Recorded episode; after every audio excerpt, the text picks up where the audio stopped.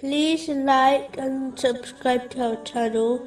Leave your questions and feedback in the comments section. Enjoy the video. Continuing from the last podcast, which discussed the narration found in Sahih Bukhari, number 13. Loving for others is an indication to Muslims to eliminate all those characteristics which contradict this mutual caring, such as envy. This is when one desires a blessing to be taken away from another and given to them instead.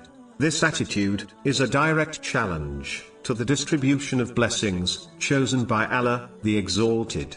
This is why it is a major sin and a cause of the destruction of good deeds, which has been confirmed in a narration found in Sunan Abu Dawud, number 4903.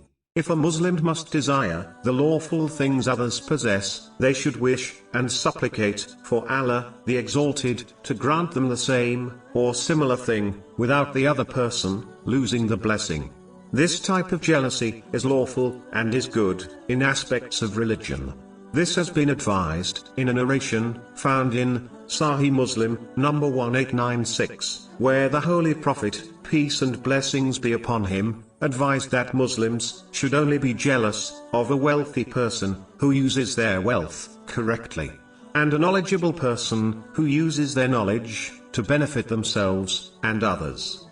A Muslim should not only love for others to receive lawful worldly blessings, but also for them to gain religious blessings in both worlds. In fact, when one wishes this for others, it encourages them to strive harder in the obedience of Allah, the Exalted. This type of healthy competition is welcomed in Islam. Chapter 83, verse 26.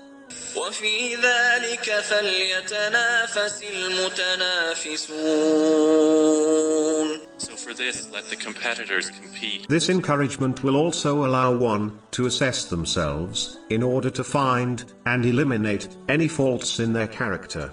When these two elements combine, meaning striving in obedience and purifying one's character, it leads to success in both worlds. A Muslim must therefore not only claim loving for others what they desire for themselves, but show it through their actions. It is hoped that the one who is concerned for others in this way will ensure that they receive the concern of Allah, the Exalted, in both worlds.